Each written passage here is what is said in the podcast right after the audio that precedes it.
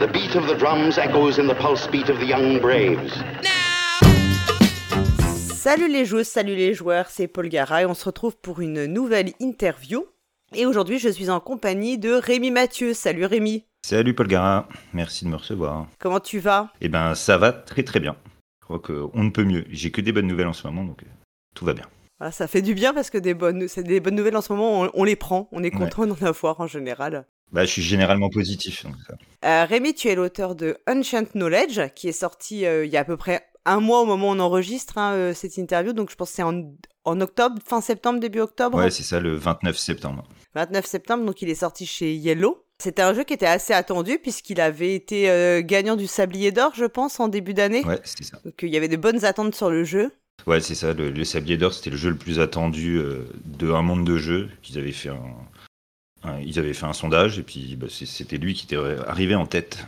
Et donc j'étais un peu surpris et content. Bah, avant de parler un peu plus du jeu, on va aussi euh, apprendre à te connaître un peu mieux, puisqu'en fait c'est ton premier jeu, donc euh, on n'a pas forcément euh, encore beaucoup beaucoup d'interviews, même si tu as publié un carnet d'auteur sur la création du jeu qui est hyper intéressant et que je conseille à tout le monde d'a- d'aller d'aller consulter. Euh, et ensuite, on parlera après euh, bah, de tes futurs projets euh, autour d'Ancient Knowledge et puis bah, d'autres projets, bien sûr. Mais avant de commencer, on, bah, je voulais savoir un peu comment tu te définirais toi en tant que joueur? Moi, en tant que joueur, j'ai commencé. en fait, j'ai joué un peu tout le temps. Dans ma famille, il y avait pas mal de jeux. C'était des petits jeux, mais pas forcément les, les La Bonne Paye et Monopoly. Il y avait quand même des, jeux un peu plus poussés, genre les Rescapés de l'Atlantide. Ça a été réédité, je crois, en Survi- Survive, je crois, euh, actuellement. Et j'ai fait plein de petits jeux comme ça. Donc j'ai toujours été un peu bercé dans les jeux. Mais le vrai, euh, la vraie première claque ludique que j'ai eue, ça a été, euh, je crois, quand j'avais 20 ans. Et c'était quand Carcassonne est sorti. Là, j'ai découvert Carcassonne et en fait, j'ai redécouvert, enfin, j'ai découvert tout le monde du jeu moderne. Et à partir de là, j'ai pris tout le top 100 BGG euh, et j'ai regardé les jeux qui m'intéressaient le plus. J'ai acheté tous les top, le, tout le top 10 et j'ai, fait jeu sur jeu, quoi.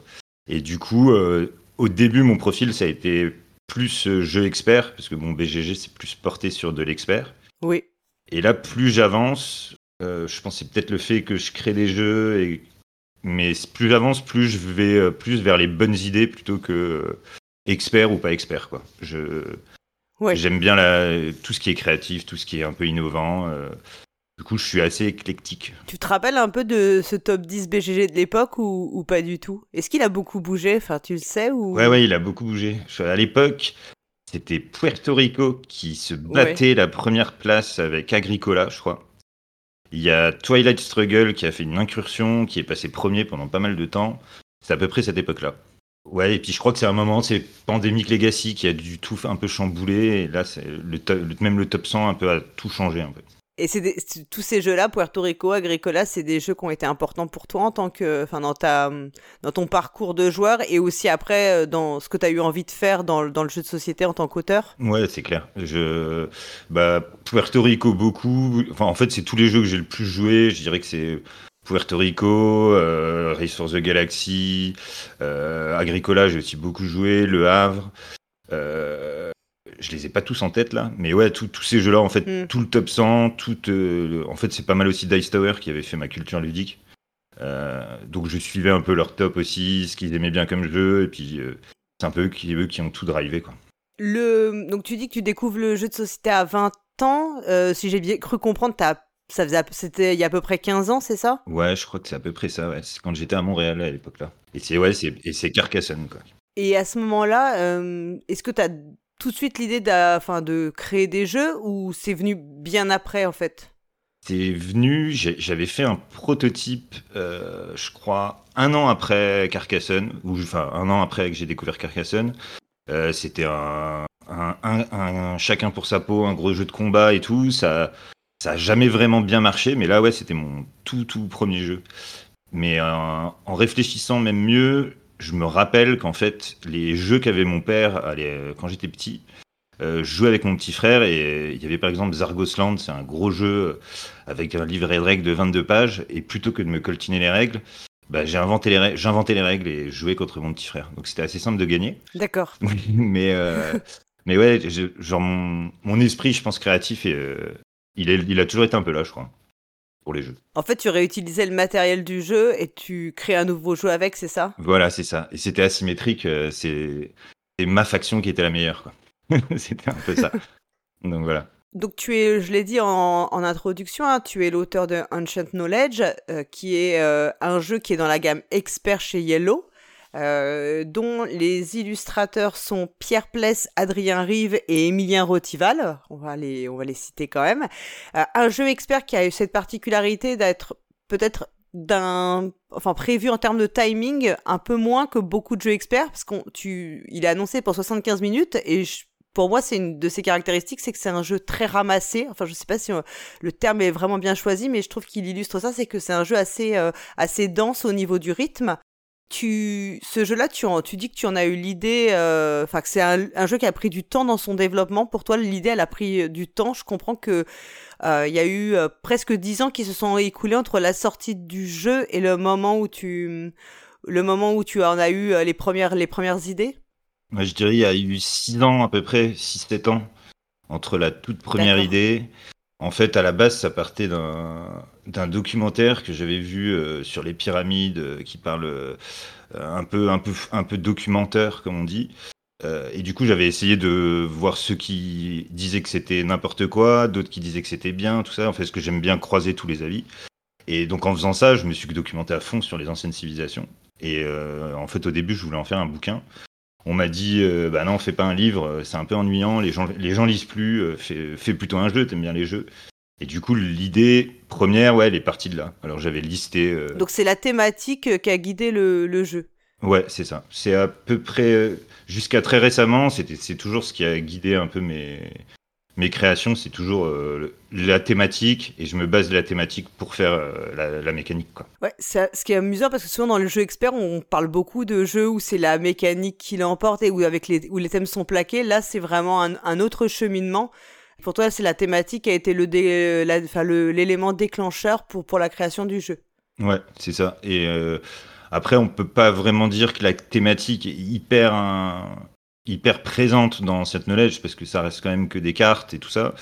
Mais en fait, sans cette thématique, j'aurais jamais eu l'idée du twist mécanique, ça c'est sûr et certain.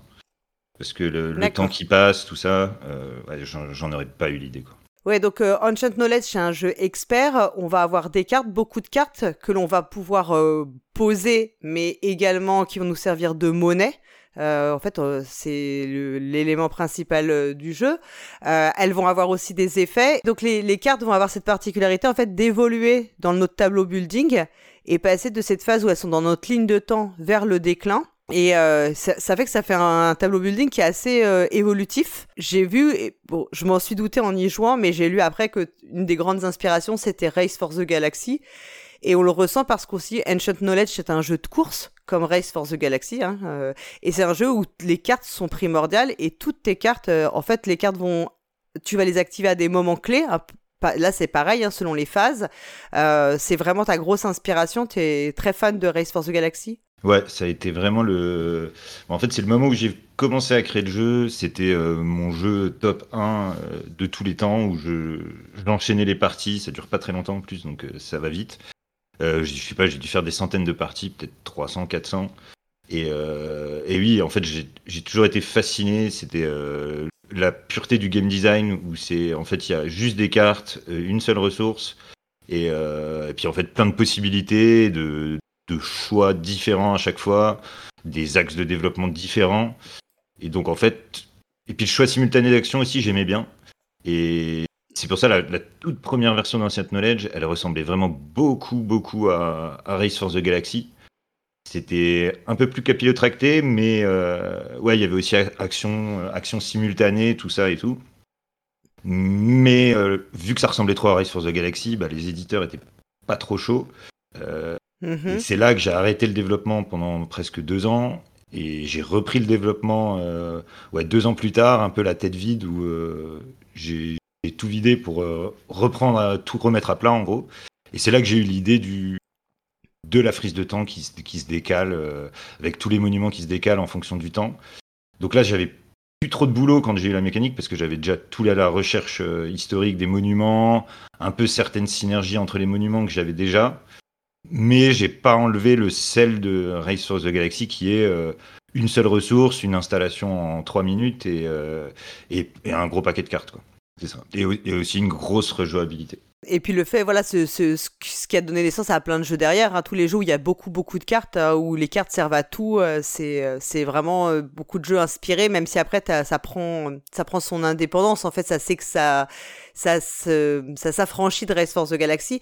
Et l'aspect course aussi que tu as gardé, c'est quelque chose qui est, moi je trouve vraiment la caractéristique presque de Unchained Knowledge, c'est ce côté course qui est un petit peu caché quand on le découvre. On pense que ça va être un jeu de combo de cartes. Et en réalité, la course, elle est, je trouve qu'elle est primordiale dans le jeu. Ouais, et ben, je crois que tu as bien cerné le, bien cerné le, le jeu parce qu'en fait, ça, c'est souvent les, les, joueurs qui vont le découvrir en salon à, à 4. Déjà, c'est pas forcément les meilleures conditions, mais en plus, ils voient pas cet aspect course, comme tu dis. Et en fait, bah, du coup, ils vont jouer, prendre plein de cartes au centre, les cartes connaissances qui sont pas posées des monuments. Et en fait, euh, ça rallonge la partie parce que moi, en fait, s'ils jouaient contre moi ou contre un joueur qui est habitué, ils ont aucune chance parce que ouais, c'est une course quoi. Il faut il faut poser euh, le plus de monuments possible le plus rapidement en optimisant chacun de ses coups. Et, euh, et ouais, plus on y joue, plus on se rend compte de ça quoi. C'est peut-être pas c'est pas si évident au premier abord. Ça c'est sûr. Mm. Mais ouais, c'est clair qu'elle est présente. Bah, les combos de cartes, hein, je, te pose la question, mais j'imagine que pour trouver l'équilibre des cartes, ça, ça, a été euh, compliqué ou comment, as, comment tu l'as fait euh, Est-ce que tu avais un tableur Excel? Enfin, on parle souvent de ça, hein, des tableurs Excel pour euh, aider à, à, faire, à bien équilibrer toutes les cartes. Est-ce que c'était le cas ou, ou tu as, fait, as utilisé une autre méthode? Bah Là, j'ai fait plus la méthode de l'essai-erreur parce que, en fait, le jeu comme les joueurs y verront, c'est les cartes sont. Il y a vraiment des cartes puissantes parce que j'ai essayé de faire des cartes euh, qui ont tous des pouvoirs un peu intéressants. Bon, ça dépend des moments et du timing et de notre stratégie, mais elles sont tous intéressantes une fois dans notre vie, comme on peut dire. Euh, mais donc du coup, vu que c'est des effets très puissants et des effets très divers et éparses, euh, c'est très dur de mettre en ça en tableur Excel. Parce que les pouvoirs sont tellement différents que quel, quel curseur on doit bouger ou pas, c'était très compliqué. Donc en fait, bah, ça a été que euh, partie après partie. Euh, j'ai dû faire euh, avant, même avant la signature, je pense que j'ai déjà dû faire 350 parties peut-être avec un ami où à chaque fois je changeais des, petits, des petites choses. Et ça, ça a été super cool en tant que. Bah, pour le game design, ça a été trop cool parce que sur une carte, il y a, il y a beaucoup d'infos, il y a son pouvoir que je pouvais changer, de rendre plus fort. Il y avait aussi son endroit où il arrive sur la frise, le nombre de points qu'elle avait, le nombre de savoirs qu'elle arrive dessus. En fait, j'avais vraiment beaucoup de, de leviers, en fait. Et ça, a été, ouais, Ça, a été, ça a été hyper intéressant de faire ça. Puis ça a été vraiment ouais, essai-erreur, essai-erreur. Et euh, à chaque fois, il y a des cartes que je voyais que je jouais jamais, donc je les ai, je les virais. Il y en a d'autres qui étaient trop fortes, je les nerfais, comme on dit. Et, euh, voilà, c'était super intéressant. Ces cartes, donc, elles ont des effets qui vont se combiner, qui vont se déclencher en fonction de certaines étapes du jeu. Je pense que là, on retrouve aussi l'affiliation avec euh, Race for the Galaxy. Euh, ce qu'on retrouve moins, c'est, tu, as, tu l'as dit, hein, tu as supprimé cet aspect de, de guessing qu'on a dans Race. Euh, souvent, les j'ai eu des retours de personnes qui disent que Unchained Knowledge est un jeu euh, qui a peu d'interaction. Et euh, il y a quand même l'interaction indirecte de la rivière, des cartes connaissances, hein, où on peut quand même, euh, comment dire, avoir des effets sur le, jeu des joueurs. Mais j'ai l'impression que aussi il y a, on le disait, la course qui est très très importante dans le jeu, qui vraiment pour moi est plus primordial que l'espèce de moteur qu'on pourrait construire qui est pas vraiment un moteur. Est-ce que tu penses que c'est une interaction avec beaucoup d'ascendant psychologique J'ai l'impression que l'aspect course fait ça, c'est-à-dire qu'on va mettre la pression aux autres. Euh, c'est-à-dire que les autres voient qu'on construise nos monuments, que nos monuments vont arriver dans notre, dans notre, comment dire, dans notre passé. Euh, et finalement, eux, ils ont la pression et c'est ça qui va les pousser presque à faire des erreurs, à vouloir poser d'autres choses, mais peut-être pas les bonnes choses. Est-ce que c'était quelque chose que tu avais en tête, cette euh, espèce de petit pression psychologique qu'on pouvait mettre aux autres euh, ouais, bah ça c'est clair que bah, l'interaction elle est pas du tout directe, c'est que de l'indirect dans Saint Knowledge. Moi ça me plaît, ça pourrait, bah, ça peut ne pas plaire, mais c'est clair que souvent ce qui est sous-estimé, c'est comme tu disais l'aspect course, euh, elle est toute là l'interaction. C'est pour ça que moi je le préfère à deux, c'est parce que je peux vraiment voir exactement où en est mon adversaire. Et oui, on met des coups de pression. Euh, tiens, je mets quatre monuments parce que toi, tu as un point en retard, je vois que tu pas beaucoup de cartes en main c'est sûr qu'en fait, un, bon joueur dans cette knowledge, il, peut, il, peut difficilement perdre, je pense, contre quelqu'un qui, qui peut pas euh, regarder ce que l'autre fait et savoir en, deux trois coups d'œil euh, où l'autre en est en fait. Savoir euh, est-ce que je dois terminer plus là si, je laisse la game continuer, c'est, c'est, il, va faire trop de points, faut que je rush. Il y a vraiment beaucoup. c'est l'aspect timing, je trouve, où l'interaction est la plus grande. Elle est vraie aussi. les cartes connaissances au centre. Mais quand même moins présente. Mais ouais, comme tu dis, c'est bien dit en tout cas. C'est que c'est l'interaction, elle est sur le timing, le rush ou pas. Quoi. Ouais, ouais, j'ai trouvé que c'était vraiment ça qui était, que j'avais beaucoup apprécié. C'était euh, cette, sensation de pression qu'on met aux autres. En fait, pour tout te dire, euh, quand j'y ai joué à Octogone, c'était ma deuxième partie, j'y avais des jouets à jouer la première fois, et la première fois, bah, j'avais pas mesuré l'aspect course. Et quand j'ai joué la deuxième fois, je le savais, et j'ai vraiment été rushé, et, et je sentais que mes adversaires, elles me disaient, mais t'as déjà autant de monuments, mais t'as déjà autant de monuments, et je pense que de fait, je les poussais à faire des erreurs de jeu, et j'ai trouvé ça assez, assez bien fait, en fait, parce qu'on peut vraiment, quand même, on voit euh, quand même bien l'avancée des autres. Euh, et j'ai trouvé que c'était un jeu de pression psychologique euh, assez fort. Bah, c'est marrant parce qu'il y a une personne qui m'a contacté sur BGG et il, m'a il, m'a demandé, en fait, vu que là maintenant en ce moment il est sur Board Game Arena en, en alpha, il m'a demandé si je pouvais faire une partie avant qu'il fasse sa review finale contre lui. Et en fait, j'ai joué contre lui, j'ai gagné les deux un peu de loin. Et puis sa réaction, ça a été ah ouais bah c'est ça que je voulais vérifier. Euh, ah ouais il y a de la pression, euh, il y a de la tension parce qu'en fait la tension elle est pas. On est blindé de cartes dans le jeu, on, va en piocher plein, c'est pas forcément ça le problème. Mais la tension, elle vient ouais vraiment que de ça quoi. De et quand il a vu quelqu'un qui connaissait le jeu, euh, il n'arrivait pas à faire exactement ce qu'il voulait. C'est là qu'il a dit ah bah ouais ok d'accord. Il a mieux compris le jeu à ce moment-là. Un autre point du jeu, c'est ce côté vieillissement. Euh, l'idée de faire vieillir ses cartes. Euh, et ça, j'ai compris que c'était un point du jeu qui est arrivé beaucoup plus tard dans le développement. Enfin, en fait, c'est ce qui t'avait même débloqué, si j'ai bien compris, sur le, game design du jeu. Euh, c'est pas finalement le temps qui passe. Je trouve que c'est pas si utilisé que ça. Bon, on a en tête Paper Tales, mais il n'y a pas tant de jeux comme ça où les cartes, elles ont, voilà, dans le tableau building, souvent on pose nos cartes et c'est un peu immuable. Il y a d'autres jeux qui t'ont inspiré pour ça ou c'est vraiment une idée qui t'est venue à un moment qui a débloqué tout? Euh, ouais, c'est vraiment une idée qui m'est venue comme ça, parce que je crois que bah, l'idée est venue, je pense, avant Paper Tales. Et j'ai même pas fait le lien, je pense, à l'époque, quand j'ai joué à Paper Tales, j'ai même pas fait le lien avec mon jeu. Et je crois qu'il y en a d'autres qui font un peu ça. Euh, c'est. Euh, comment ça s'appelle? C'est un jeu en post-apo, en construction de tableau, je sais plus c'est quoi son nom. Eh bien, j'ai plus le nom. Ça, c'est ma mémoire, je vieillis. Euh, mais il y a un jeu ouais, en post-apo qui fait un peu la même chose. Qui, on met des compteurs sur les cartes et au bout d'un moment, elles vieillissent et on peut plus les utiliser. Mais je pense que cette Knowledge, c'est peut-être le seul qui le fait en. où c'est vraiment physique, quoi. Il y a un. Oui. Il y, a, il y a une frise du temps et ça se décale. Et, et du coup, en fait, quand j'ai commencé à avoir eu l'idée là, ça m'a même donné d'autres idées où en fait, ça peut représenter plein de choses. Imaginons, on fait un jeu, bon, ça serait peut-être pas le plus intéressant, mais on, peut faire un jeu, par exemple, sur euh, sur la vie. Et puis moi, je vais dire, bah tiens, je fais des études, ça va me prendre 5 tours, donc je vais, la, je vais poser ma carte en 5. L'autre, il dit, bah non, moi, je vais travailler direct, bah, je vais la poser en 1. En fait, je trouve que c'est un moyen. Mm. Peut-être que je lui réutiliserai ce système dans d'autres jeux, quoi. C'est. Peut-être. J'ai retrouvé le nom du jeu, c'était 51 States. Où ça fait un peu pareil. Ah, le jeu de. Ouais, c'est pas le jeu de Ignace Trevicek, c'est ça, qu'il a refait en Imperial Settlers? Ouais. Ah oui, exact. C'est ça. Et celui-là aussi, je crois qu'il y a ah il y a des petits pions que tu mets sur tes cartes et bah, c'est plus comme Perpertel quoi.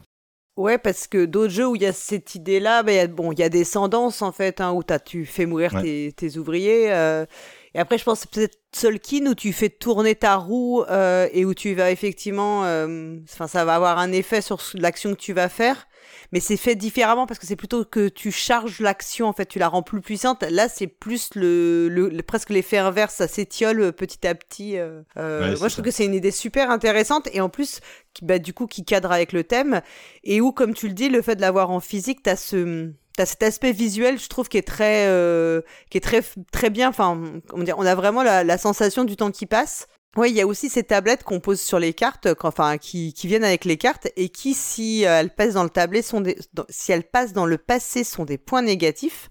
Alors que souvent, ce qu'on pose sur les cartes, c'est plutôt des points positifs. Euh, ça aussi, c'est venu avec l'écoulement du temps ou tu l'avais déjà dès l'origine quand tu, as créé les cartes? En fait, ça, c'est venu un peu intuitivement. Mais en fait, c'est bah, si jamais il y a des, des auteurs, des jeunes auteurs qui nous écoutent, c'est faut toujours pas prendre les. Prendre les refus des éditeurs comme des mauvais. Moi, en fait, tous les refus d'éditeurs, ça a été des conseils pour moi. Et je me souviens, c'était Silex qui avait bien aimé le jeu, mais qui m'avait dit ah, on voit pas trop euh, sur les cartes ce qui se passe. Et lui, il m'avait conseillé de mettre des petits, des petits bonhommes sur les cartes, et puis euh, que peut-être qu'il fallait les sauver avant que notre civilisation s'éteigne ou tout ça. Et je crois que c'est revenu au moment où, j'ai vu cette file du, temps qui passe, cette frise du temps. Et du coup, euh, j'ai implémenté ça. Et au début, c'était même des petits bonhommes que je mettais sur les, sur les cartes. Et puis au bout de deux trois tests du proto, je me suis dit bah non, c'est pas logique que ça soit des, des hommes qui meurent comme ça. Et du coup, ça me, je voyais plus des tablettes de savoir quoi. Et du coup, à la base, le, ouais, c'est un melting pot de plein d'idées, mais euh, euh, c'est la personne de Silex qui m'avait donné ce, petit conseil. Mais ouais, c'est pas, pas commun qu'une qu'une ressource devienne négative comme ça. Et, mais ouais, ça a été vraiment intuitif. J'ai pas, euh, c'était pas vraiment voulu à la base, quoi. C'est en fait parce que souvent, moi, je teste, teste de manière, je teste de manière mécanique les. Enfin, je prends des cartes même blanches et puis je, des petits jetons dessus et c'est comme ça que mes idées viennent le mieux. Donc euh, c'est ouais, je pense c'est comme ça que c'est venu euh, un peu intuitivement quoi. Ouais ouais parce que c'est pas commun souvent voilà, on pose dans les jeux, on a intérêt à poser, ça fait des points en fin de partie et là c'est carrément le contraire donc euh, donc c'est assez j'ai trouvé ça assez amusant de que ça inverse en fait ce qu'on fait intuitivement dans, dans, la plupart des jeux quoi. Tu parlais de Silex à qui t'avait présenté le jeu, c'était, j'ai bien compris, tu étais allé à Paris et Ludique et t'as le à ce moment-là, c'est à ce moment-là que tu avais présenté le jeu à d'autres éditeurs ou? Ouais, c'est ça, j'avais présenté. Ou c'était déjà avant? Un peu avant, j'avais présenté euh, à Mathieu Blaillot, qui est de l'équipe ludique maintenant, qui, travaillait pour Matago, qui faisait du sourcing. Je lui avais présenté. J'avais présenté aussi, euh, et puis ouais, à Silex, que qui avait été intéressé, mais pas trop. Euh, mais le moment là, en fait, c'était l'ancienne version où il n'y avait pas encore la frise du temps. C'était mm. juste des monuments et c'était bien capillotracté, je peux faire le pitch vite fait, mais euh, les mégalithes produisaient de l'énergie qui était stockée par les pyramides, euh, les cités produisaient du savoir qu'on stockait sur les cartes savoir, euh, les artefacts, on, mettait des, cartes sur une grille planétaire. C'était, c'était un peu capillotracté, donc c'est peut-être pour ça que ça, que ça a pas plu quoi, à la base. Et ensuite, donc tu as ces contacts, mais ça n'aboutit pas. Et comment après le jeu, comment après le jeu arrive, arrive chez Yellow? En fait, c'était toujours grâce euh, à Mathieu Blaillot. En fait, Mathieu Blaillot, il, avait suivi quand il était sourceur pour euh, Matago le jeu. Euh, mais il n'avait pas trop donné suite au bout d'un certain temps. Je lui ai envoyé toutes les itérations et tout. Et puis, je, bah, deux ans plus tard, quand j'ai quand j'ai trouvé la mécanique qui rendait le jeu un peu plus plus pur, je dirais, je lui ai directement envoyé. On a pris rendez-vous et lui, en fait, à ce moment-là, il faisait, il faisait du sourcing avec sa boîte, l'équipe ludique, et euh, il a tout de suite aimé le jeu. Et il a dit bah, on, va te trouver un éditeur, on va te trouver un éditeur. Moi, j'ai quand même continué à chercher de mon côté. Il y a Bad Taste Game, qui est maintenant, je crois que c'est Boom Boom Games, euh, qui m'avait dit oui, que j'avais une promesse de signature. Mais eux, ils faisaient que, de, que en France, ça aurait été à petite échelle. Et puis moi, je chantais vraiment le. J'avais pas envie de ça pour un projet que où j'étais dessus depuis 6 ans, quoi. Enfin, depuis 4 ans. Et du coup, euh, mm. je, me suis dit, bah, je vais m'auto-éditer, quoi. Euh, et là, j'ai appelé Mathieu Blaillot, je lui ai dit, euh, bah ouais, moi je pars sur l'auto-édition, je vais, je vais me mettre à ça à fond pendant un an. Il m'a dit, bah attends, attends, je vais t'avoir un rendez-vous avec Hello, je mets en pause Bad Test Game, je vais t'avoir un rendez-vous avec Hello. Et du coup, bah, c'est là, il y a eu un rendez-vous avec Hello. Et, puis ça s'est bien passé, et puis un mois après, j'avais la signature, quoi. Enfin, la promesse de signature. Et à partir du moment où tu signes avec Yellow, combien de temps pour que le jeu sorte environ? Trois ans.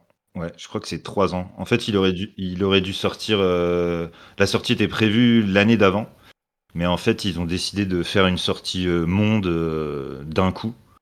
Et au début, j'étais un peu, triste parce que moi, ça faisait quand même très longtemps que je l'attendais. Mais en fait, je pense qu'ils bah, ont pris une très très bonne décision parce que il y a eu plus de temps de développement dessus, ils ont mis plus les moyens, le plus de temps pour préparer la sortie, et je pense que ça, ça a été totalement bénéfique au jeu.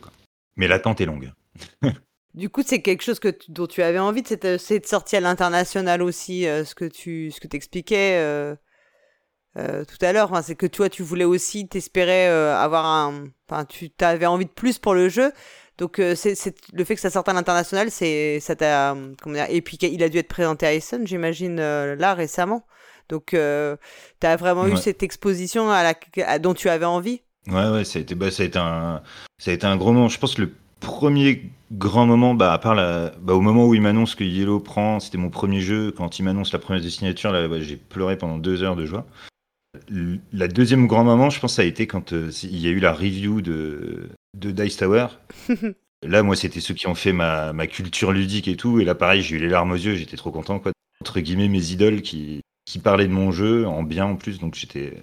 Là, ça a été un grand moment. Et puis, voilà, le moment encore plus fou, là, il y, a même mon frère et des amis, ma copine qui est venue, me, qui est venue avec moi à Essen. Et là, voir le stand, tout ça, c'était, c'était trop bien, quoi avec euh, le l'accueil euh, qui a été euh, réservé au jeu, qui est très positif, tu penses continuer à le faire vivre, c'est-à-dire évidemment parce qu'en plus un jeu de cartes, ça se prête aux extensions particulièrement. En fait, dans les cartons, il y avait déjà, en fait, moi quand j'ai présenté en cette knowledge, j'avais beaucoup plus de cartes que ça, mais j'avais déjà coupé le jeu même en avance parce qu'en fait, je savais qu'il y avait une version stable que j'avais beaucoup testé qui marchait. Donc c'est là que j'ai coupé le jeu, j'ai mis un petit marqueur sur toutes les nouvelles cartes que je crée après. Du coup, avec les nouveaux tests et tout ça, j'avais déjà pas mal de pouvoir prêt et tout ça. Donc en fait là, il y a déjà une extension qui est euh, qui est euh, quasiment euh, partie à l'impression. Là, c'est pas tout de suite, mais dans pas beau, j'ai plus beaucoup de temps d'ailleurs. Et qui va sortir, ça sera héritage. Donc il y aura, un cinquième de cartes en plus, donc plus de plus de pouvoirs, un peu des pouvoirs différents avec des doubles temporalités. Il y a ou des, des, des monuments qui ont des pouvoirs à différents moments. Et il y a aussi des pouvoirs un peu plus compliqués à gérer. Euh, c'est ceux que j'avais j'avais coupé dans la première version. Il y aura aussi de nouvelles cartes connaissances. Il y aura un mode solo en campagne où on pourra faire partie après partie, améliorer ses scores et tout ça. Et, et voilà, ça c'est la première. J'ai plein d'autres idées pour la, pour la suite. On ne sait pas encore s'il va avoir une grosse extension avec une autre mécanique. Moi, je suis pas forcément je pense que le mieux, pour un jeu comme ça, ce qui se prête le plus, c'est de, de faire plus de cartes avec des petites suisses mécaniques sur les cartes, mais peut-être pas.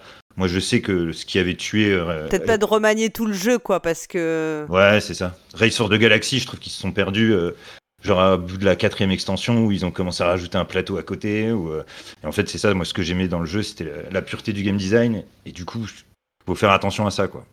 Il n'y a pas un truc intéressant, il n'y aura pas de, de méga extensions. Quoi. Mais euh, en tout cas, il y, a de quoi faire beaucoup d'extensions. pour l'extension, tu, tu sais s'il y a une date à peu près de prévue pour euh, de sortie ou pas encore? Ben En fait, je crois savoir, mais je préfère pas dire de bêtises. Ça va être euh, au début de l'année prochaine, un peu, enfin mi-année prochaine, quoi. Je, mais je, préfère rien dire parce que je, vais dire bêtises. mais c'est dans pas longtemps. On peut imaginer qu'elle sera présentée à Cannes en tout cas. Hmm, je pense qu'elle ouais, je pense qu'elle va être présentée à Cannes. Donc tu, tu, signes avec Yellow pour le jeu, c'est donc euh, euh, eux qui l'ont sorti, et aujourd'hui il se trouve que tu, tu travailles chez Yellow. Euh, Est-ce que tu, ce recrutement il s'est fait pendant le développement du jeu, c'est ça? Il s'est fait, ouais, quasiment, enfin plus, plus à la fin du développement du jeu. Ils avaient mis une annonce euh, comme chef de projet. En fait, même avant, en fait, un peu avant ça, moi je, voulais travailler dans le monde du jeu. Et euh, je sais que j'avais appelé Adrien Fenouillet, c'est le chef de projet sur Ancient Knowledge, pour lui demander bah, comment on devient un chef de projet. Et puis, euh, je crois un an plus tard, il, postait une annonce euh, chef de projet chez Yellow. J'ai postulé. Et puis, du coup, j'ai été pris et ça a été encore une belle surprise. Que des bonnes nouvelles, en fait. Et donc, tu, tu es chef de projet pour eux. Donc, quelque part, tu, tu passes un petit peu de. Enfin, pas de l'autre côté même, mais tu vas aider des auteurs à développer leur jeu, c'est bien ça? Ouais, en fait, je suis. C'est un peu plus compliqué que ça. Je suis en. Mon, mon terme juridique, ouais, c'est euh, je suis chef de projet. Mais au début, j'ai fait beaucoup de création euh, interne. En fait, j'étais un peu auteur interne pour Yellow. Euh, mhm. J'ai signé trois jeux en interne chez eux qui sortiront. Ça, je peux pas vraiment parler, mais ça sortira plus tard. Là, je me, je me reconcentre un peu plus sur euh, suivre des projets euh, comme un chef de projet normal. Mais c'est vraiment super parce que j'ai eu. Euh, en fait, rien que pour parler de l'aspect au début, là où j'étais créateur interne à 100%, euh, c'était passionnant parce que j'avais que des gens euh, qui connaissaient bien leur métier tout autour. Donc en fait, c'est pour ça que ça a été aussi vite de signer des jeux, c'est que j'avais les testeurs à côté, j'avais les idées, j'avais ils me confrontaient à tous les problèmes et tout ça. Et aussi, ce qui a été cool, c'était que travailler sous contrainte, c'est trop bien parce que c'est ça qui amène beaucoup de créativité. Euh, moi, par exemple, il me disait fais un jeu comme ça, de cette façon. Moi, j'avais des contraintes et ça développait euh, à, fond ma créativité. Donc ça, ça a été hyper intéressant. Maintenant, je sais les, le prix des, le, prix qu'on peut mettre euh, dans les. Enfin, je vais jamais ressortir. Je, je, vais jamais avoir une idée qui pourra, qui va faire sauter les devis maintenant parce que je sais un peu les ordres de, les ordres de prix, tout ça. J'ai une vision bien plus globale du, bah, du marché. Ça a été trop, trop intéressant, quoi.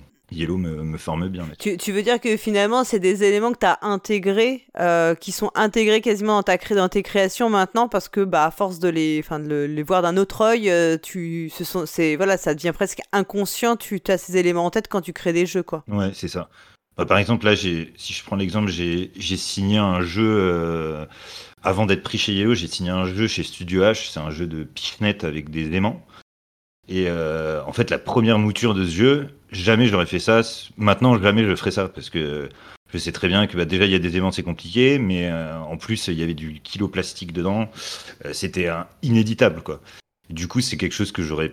Maintenant, je perdrais pas le temps à, faire ce premier prototype. Je passerai directement au suivant quoi. Donc c'est formateur quoi. Tu disais que du fait de créer en interne, ça t'a apporté d'autres contraintes? Euh, des contraintes qui étaient euh, positives, mais est-ce que aussi ça peut, euh, tu peux avoir l'impression que ça peut parfois brider un peu ta créativité parce que tu te dis, bah t'as une idée de jeu, mais tu te dis ce jeu-là il rentre, enfin il va pas correspondre à ce que à la gamme de Yellow, aux gammes de Yellow ou, ou pas, même s'ils font ils font des jeux assez, ils ont quand même un, un panel de jeux assez large. je trouve, hein, de mon point de vue, même, enfin, ils ont quand même un gros catalogue. Est-ce que c'est quelque chose qui peut aussi entrer en ligne de compte de te dire que ça trouvera pas forcément écho dans, dans ce qu'ils veulent? Ouais, c'est sûr. Après, là, la question se pose pas forcément parce que, en fait, vu que je crée toute la journée au boulot, euh, le soir, euh, je suis un peu lessivé, quoi. Donc, euh, j'ai plus vraiment le temps de, de penser à mes créations internes. Des fois, j'ai des idées qui passent, je les note dans des notes. Et j'y repenserai plus tard. Peut-être qu'un jour, je, je rebosserai dessus. Là, récemment, je fais un peu moins de création interne, donc euh, ça me laisse un peu plus de, de gages, mais j'ai d'autres jeux signés, j'ai des extensions à, à, bosser et tout ça, donc c'est un peu compliqué là de bosser, de, de penser mmh. autrement quoi. Je, je, prends ce que j'ai et, euh, et c'est cool aussi quoi. C'est une autre approche. Euh, il y, aura d'autres moments dans ma vie quoi. Et pour les jeux dont tu es auteur interne, j'imagine que les droits. Enfin, c'est un système de. C'est dans un cadre où ça va être une création salariée et les droits appartiennent à, à l'éditeur euh, où tu peux garder des droits propres en fait pour tes droits d'auteur Alors, euh, d'après moi, c'est les droits sont sont à l'éditeur. Euh, moi, je touche des royautés quand même dessus, mais les droits appartiennent à, l'éditeur. Par exemple, si, là je me barre demain et et bah je peux pas les vendre le jeu n'importe où quoi, parce que c'est comme un contrat auteur-éditeur. Ok, et pour Enchant Knowledge, c'est différent, j'imagine. Là, tu es, es, en auteur en propre. Ouais, c'est ça. Puisque tu avais dû signer avant. Ouais, c'est ça. Hmm. Bah, vu, que je suis au... vu que je suis en plein cœur du. Ça aussi, c'était cool, c'est que j'étais vraiment. Euh, j'ai eu de la chance parce que j'étais vraiment dans les coulisses de la sortie de mon jeu, quoi, parce que je suis rentré il y a un an et quelques. C'était au moment euh, du rush euh, d'avant-print de mon jeu. Et du coup, ça, ça a été aussi, ça a été aussi cool de le voir. Mais du coup, ouais, Ancient Knowledge, lui, c'est hors. Euh, je bosse dessus principalement hors boulot. Des fois, j'aide un peu le chef de projet quand il y a des, vérifications, des petits trucs à faire. Mais euh, ouais, ça, c'est vraiment un boulot euh, hors, hors travail, quoi. Même si, bon, travail, tout ce qu'on fait maintenant. Et tu as la possibilité aussi de créer des jeux que tu, que tu proposes à d'autres éditeurs ou tu, as, tu une clause, il y a souvent il y a une clause qui dit que tu dois le présenter en priorité à, à ton employeur, non? Oui, ben, il y a un accord tacite entre nous qui est de... Bah, je montre en premier, euh, si j'ai des idées, je montre en premier. Enfin, je vais pas. De toute façon, je me verrai pas montrer euh, pas en premier à Yellow euh, un, un, nouveau projet que j'aurai. Mais bon, de toute façon, comme je l'ai dit, j'ai plus trop de temps là et de cerveau disponible pour pour créer des nouveaux projets, euh, des gros, des très gros nouveaux projets. Quoi. J'en ai trop en cours en fait en ce moment, donc je freine un petit peu. Euh, tu disais que tu avais un, un, jeu qui allait sortir chez Studio H. As, tu as d'autres sorties qui sont, sont prévues pour euh, l'année. Enfin, j'imagine maintenant c'est 2024 euh, les, les, sorties. Est-ce que tu as des sorties pour les ouais de l'année prochaine ou même 2025 peut-être eh ben, Je pense que ça sera soit 2024 soit 2025. Euh, J'en ai signé deux chez Studio H. Il y a le jeu de Pitchnet aimanté euh, euh, dont j'ai parlé juste avant. Il y a aussi un jeu euh, qui a un peu rien à voir, c'est un party game un peu absurde où on doit improviser des situations que j'ai signé avec un, un très bon ami à moi, Adrien Fargelet. Euh, et j'ai aussi signé un jeu chez Super Meeple. Celui-là, je pense que ça va être prévu chez pour SN 2025, je crois. Euh, si on finit à temps le l'équilibrage et le développement. Et ça, je suis avec euh, Arnaud Grandsagne. C'est euh, la chaîne Meeple on Fire. J'avais signé le jeu, euh, il s'appelait Bankster à la base. Maintenant, ça a beaucoup changé. C'est devenu un gros euro avec des cartes, un bon gros euro. Et du coup, là, on est en plein développement. C'était compliqué, il y a plein de boulot. Donc, mais ça, normalement, ouais, c'est prévu pour 2025, je pense. Sur le gros, ce gros Eurogame là dont tu parles, euh, c'est plus lourd qu'Ancient Knowledge, je dirais? Ah oui, oui, j'imagine en termes de difficulté. C'est plus genre un Arc Nova, je dirais. C'est ça. En gros, c'est de, de la pose d'ouvrier avec un gros paquet de cartes. Euh, Il y a toujours les cartes, hein, j'aime bien. Et, euh, et oui, ouais, c'est c'est à peu près du niveau d'Arc Nova, je dirais. En... Je dis pas en qualité, hein, j'ai pas cette prétention, mais en, en termes de difficulté. C'est- C'est pas évident euh, de se lancer en fait parce que les, les Eurogames, on sait que c'est des, c'est un peu la niche dans la niche du, c'est un- c'est une niche dans la niche. Hein. C'est vrai que euh, c'est des jeux qui sont euh, où il y a moins de joueurs et joueuses forcément, avec euh, bah, des temps de jeu qui sont compliqués, bah, des coûts de production souvent ils coûtent plus cher aujourd'hui. Euh, c'est évident. Enfin, tu t'es lancé sans, sans penser à ces barrières ou, ou c'est quand même quelque chose dont tu as conscience que c'est moins facile en fait euh, après d'un point de vue enfin à vendre même si c'est euh, on fait pas forcément le on fait le jeu aussi parce que tu fais aussi le jeu j'imagine parce que ça t'as envie de le faire mais il y a aussi forcément un aspect euh, derrière euh, marketing enfin comment on vend comment on vend les, jeux experts aujourd'hui c'est pas Arc Nova a fonctionné mais il y en a beaucoup qui qui qui marchent pas en fait hein, car qui se vendent pas du tout après Ouais. Arc Nova, ouais, c'est un peu un ovni dans le dans le paysage parce qu'il a plu même à des à des familles quoi. Donc euh, ça doit en plus c'est multifactoriel. Je pense c'est même pas que le fait que ça soit un zoo, c'est le fait que qu'on développe toujours un truc et qu'on qu'on est content de faire notre petit zoo dans tous les cas, même si on n'a pas été très bon. Mais ouais, le, le temps de développement, euh, c'est un truc de fou quoi. Le temps que ça prend. En fait, si si jamais euh, au début, le projet était bien moins ambitieux parce que j'étais tout seul et euh, c'était pas vraiment un jeu expert, c'était plus un peu plus dur qu'Ancient Knowledge, mais pas beaucoup plus.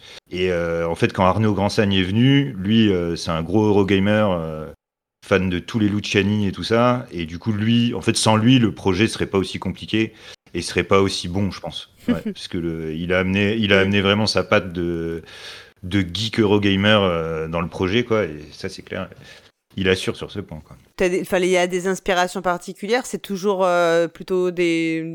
Tu disais jeux de cartes, mais un peu comme dans Agricola où tu as cette dualité en fait euh, placement d'ouvriers, mais tu as aussi des cartes en fait dans Agricola quand on joue à la version non pas la version famille, mais la version normale du jeu.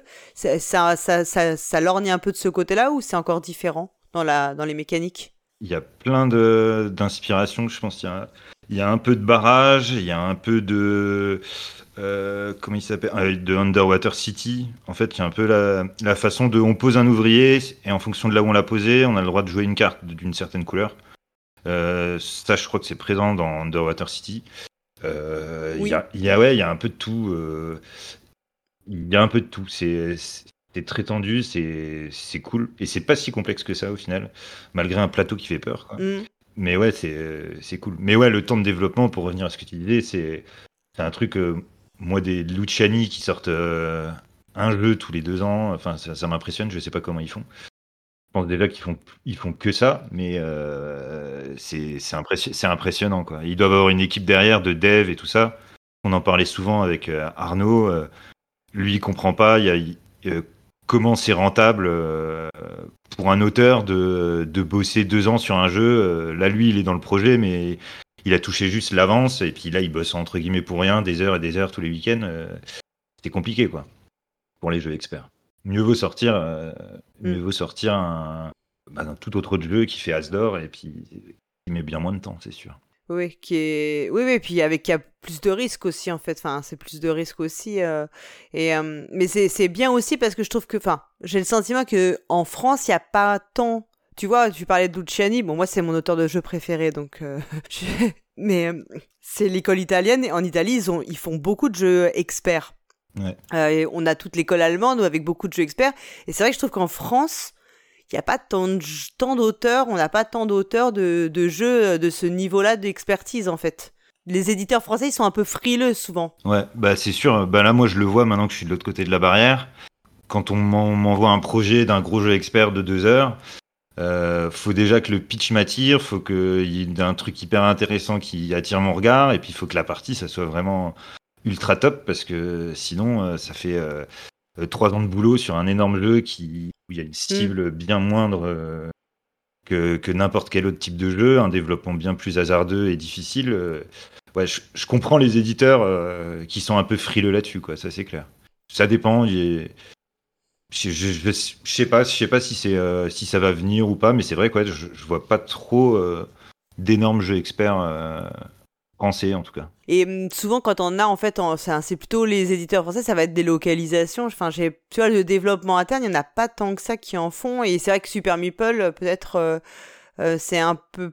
déjà, eux, ils ont quand même une. euh, Ils se sont un peu spécialisés, effectivement, en, en jeux experts. Et euh, peut-être que c'est effectivement. Ouais, et je pense qu'il y a que Super Meeple qui fait du dev. euh, du dev interne direct des gros jeux experts, ouais, il y a que Super Meeple, ils ont fait Doggerland il y a pas longtemps, qui a, du, qui a pris du temps, qui a un gros euro aussi, mais, euh, mais ouais, sinon je vois pas trop d'autres euh, d'autres éditeurs qui font, euh, qui font ce pari-là. quoi. Parce que moi, quand je vois Feuerland, euh, c'est les éditeurs de. Arc Nova Dark Nova, par exemple, bah, eux, ils, ouais, ils ont un.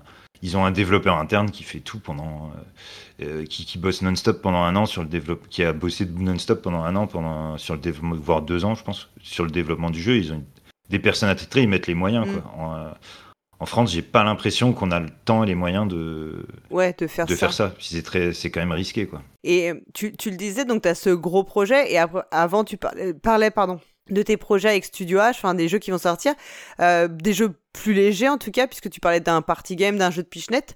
Est-ce que ça, ça correspond aussi à ton évolution dont, tu, dont on discutait au début euh, de l'interview, où tu disais, bah, j'étais d'abord très joueur de jeux experts, et puis plus ça va aujourd'hui, plus aussi j'arrive à, en tant que même en tant que joueur, à, à aller vers plus de, parfois aussi des jeux plus légers, enfin, à apprécier plus de légèreté, peut-être plus de, euh, des formats plus, plus ah, j'aime pas le terme accessible, mais en tout cas des, des, peut-être des formats de jeu qui sont moins euh, contraignants en termes de règles, mise en place, de matériel, de temps, etc. Ouais, c'est ça. Je pense que c'est les. Je, laisse. euh, Je laisse un peu la créativité parler. Je, pense j'ai l'idée. Si je prends le jeu de Pichenette par exemple, c'était. euh, Je me suis acheté une imprimante 3D et, et, je me suis dit ah il y a pas trop de jeux avec des aimants. Je vais me faire un jeu avec une imprimante 3D et des aimants. Et, et du coup c'est comme ça que c'est venu. Et je pense que ouais comme tu dis c'est un peu mon tournant de joueur où maintenant je m'intéresse beaucoup plus à, à tout le tout le tous les jeux qui sortent et du coup ça me ça m'inspire parce que c'est clair que en, plus on fait de jeux plus on est inspiré et euh, plus on a les mieux- enfin Mm. meilleures nos idées seront Euh, et ouais je pense que c'est mon changement de profil de joueur qui a un peu fait tourner la balance aussi euh, là j'ai plus l'occasion de faire ce que j'aime et aussi après la première signature en fait si j'avais jamais signé mon premier peut-être que je me serais euh, je me serais peut-être arrêté. Et là en fait la signature ça m'a fait peut-être un peu croire en moi donc je me suis dit allez go Mm. euh, euh, pousse le truc pousse le truc et puis euh, ça, ça vient tout seul quoi. C'est quoi ta dernière grosse claque ludique récemment? C'est- bah, ça sera c'est l'As d'or initié de 2024 c'est Faraway. Non j'ai bien aimé ce c'est mon petit pronostic mais euh, mais euh, ouais c'est ce jeu là qui m'a mis une petite claque euh. pourtant j'aime pas trop quand il y a de la beaucoup de chance dans le jeu alors qu'il y en a beaucoup euh, il y en a quand même pas mal mais ouais le- les sensations tout je trouve que l'édition tout tout tout va bien dans ce jeu et ça a été un peu ma, ma claque ludique il y a eu aussi récemment c'est un un jeu japonais de pli, Lose, que j'ai vraiment bien bien aimé. L-U-Z. J'ai un ami qui est vraiment hyper fan, donc je vais lui en parler. Et ben je pense qu'il doit connaître. Ça m'a fait une bonne claque ludique celui-là aussi. Parce que j'aime bien les jeux de pli et celui-là je pense que c'est mon préféré. ouais. de loin. Bah, je mettrai les liens dans le, dans le biais de l'interview. Euh, Est-ce qu'il y a quelque chose en particulier que tu as envie de dire encore, à un point qu'on n'aurait pas abordé? Non, je pense pas. Je pense qu'on a à peu près fait le tour de tout. Juste un petit message, si jamais euh, il y a des auteurs en herbe, euh, bah, il faut croire en vos, en vos rêves parce que c'est carrément faisable. Il faut manger du jeu, manger du jeu, manger du jeu. Et c'est comme ça qu'on peut devenir auteur un, un jour. Quoi. Il faut jouer. Et c'est ça, la vie est un jeu, c'est bien. Euh, moi, je ne peux que dire euh, plus un parce qu'effectivement, je pense que euh, faut jouer à beaucoup de jeux et être toujours curieux de tout. C'est ce qui donne aussi, euh, enfin, la ouais, cette fameuse culture ludique dont on parle, ça ça ça ça, ça apporte énormément quoi. Euh, même en tant que juste pour, rien que pour être joueur ou joueuse, c'est déjà super important. Euh, bah écoute, bah écoute, je te remercie beaucoup d'avoir pris le temps euh, pour cette discussion. C'était super cool. Moi, j'ai à titre perso, tu le sais, j'ai adoré Enchant Knowledge. C'est vraiment un des jeux. Et eh ben, merci à toi. Un jeu qui, euh, à chaque partie, me convainc un peu plus. Ce qui est bien, c'est mieux que les hype où c'est le contraire, tu sais. Euh, et vraiment, je trouve que super, euh, super format de jeu et vraiment euh, super sensation. Moi, je trouve qu'il procure de super sensations. Et c'est vers ça qu'on court tout le temps en tant que joueuse, en tout cas. Bah, ça, ça, cette qualité, c'est aussi un peu son défaut, c'est que la première partie, on cerne pas forcément tout direct. Alors les règles sont super simples, mais c'est ouais, c'est au, bout de, ouais. au bout de 3-4 parties qu'on voit un peu plus les tournants aboutissants de tout le truc. Et euh, je pense qu'il y a pas mal de gens qui passent à côté euh, parce qu'ils se disent ah bon non, je j'ai pas réussi, je comprends pas. Chaque personne se fait son avis. Quoi. Bah merci encore en tout cas et puis bah euh, merci pour cette interview, merci aux auditeurs et auditrices et puis bah j'espère qu'on aura l'occasion de se rencontrer en vrai euh, sûrement à Cannes. On fera peut-être une partie dans cette Noël. Avec plaisir. Salut Salut, merci à toi.